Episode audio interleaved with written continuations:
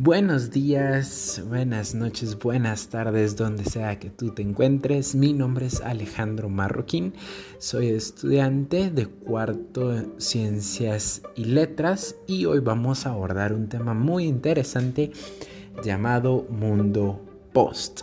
Vamos a platicar sobre eh, temas, eh, un antes, un después, eh, cómo ha afectado esto a las distintas em, distintas, vaya, distintas regiones, distintos lugares, distintos modos de hacer las cosas y pues las diferencias entre una época y otra, ¿verdad? Entonces, empezando por el mundo post, aclarando este eh, término, el mundo post es el mundo después de, ¿verdad? Em, Hablando sobre la industria, por ejemplo, podemos observar cómo desde la revolución industrial ha ido progresando estas industrias.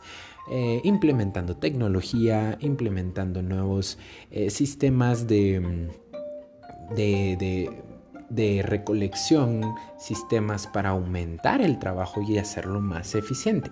Claro, esto ha traído muchos, eh, muchas repercusiones al clima, a lo que es eh, la sociedad también como el trabajo. Ahora pues se encuentra más fácil un trabajo eh, que esté categorizado como tecnológico a uno de agronomía, ¿verdad?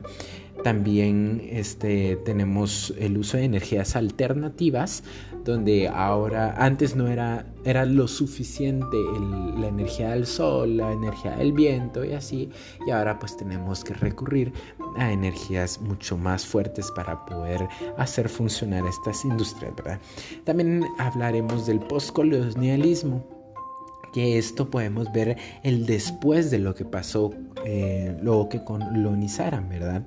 Eh, pues se vinieron muchas cosas distintas como lo es la esclavitud, el saqueo de las riquezas de diferentes eh, países, ¿verdad?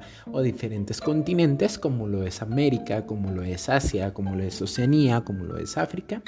Pues todos estos continentes se vieron afectados por las conquistas y pues dio paso a la discriminación y al, a, esto, a este tema que abre la discriminación que es la tensión racial, ¿verdad? También eh, podemos ver, pues, modelos económicos, modelos políticos y sociales e incluso militares del cómo era antes y después del postcolonialismo.